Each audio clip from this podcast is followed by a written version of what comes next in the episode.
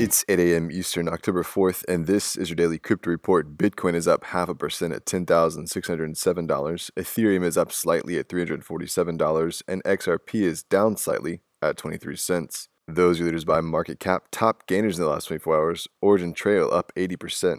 Today's headlines The U.S. Department of Immigration and Customs Enforcement, or ICE, has put out a request for information looking for software the agency could use to streamline their financial auditing management capabilities including their employees' interactions with Bitcoin. The agency is looking to digitize existing functions and add a centralized accounting system to automate workflow. In the request, they detailed several digital currency use cases, naming Bitcoin specifically. KuCoin CEO Johnny Lyu believes the South Korean exchange has identified suspects in last month's $281 million hack, calling his proof substantial. Liu said law enforcement agencies are officially involved to take action.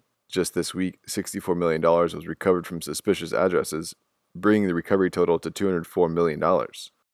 Well, Jay Clayton, the SEC chairman, said the agency is open to the idea of a tokenized ETF, despite some recent actions by the agency, which suggests it may be a long time until we see one. Clayton made the comments in a webinar with the Digital Chamber of Commerce saying, We're willing to try a tokenized ETF, our door is wide open.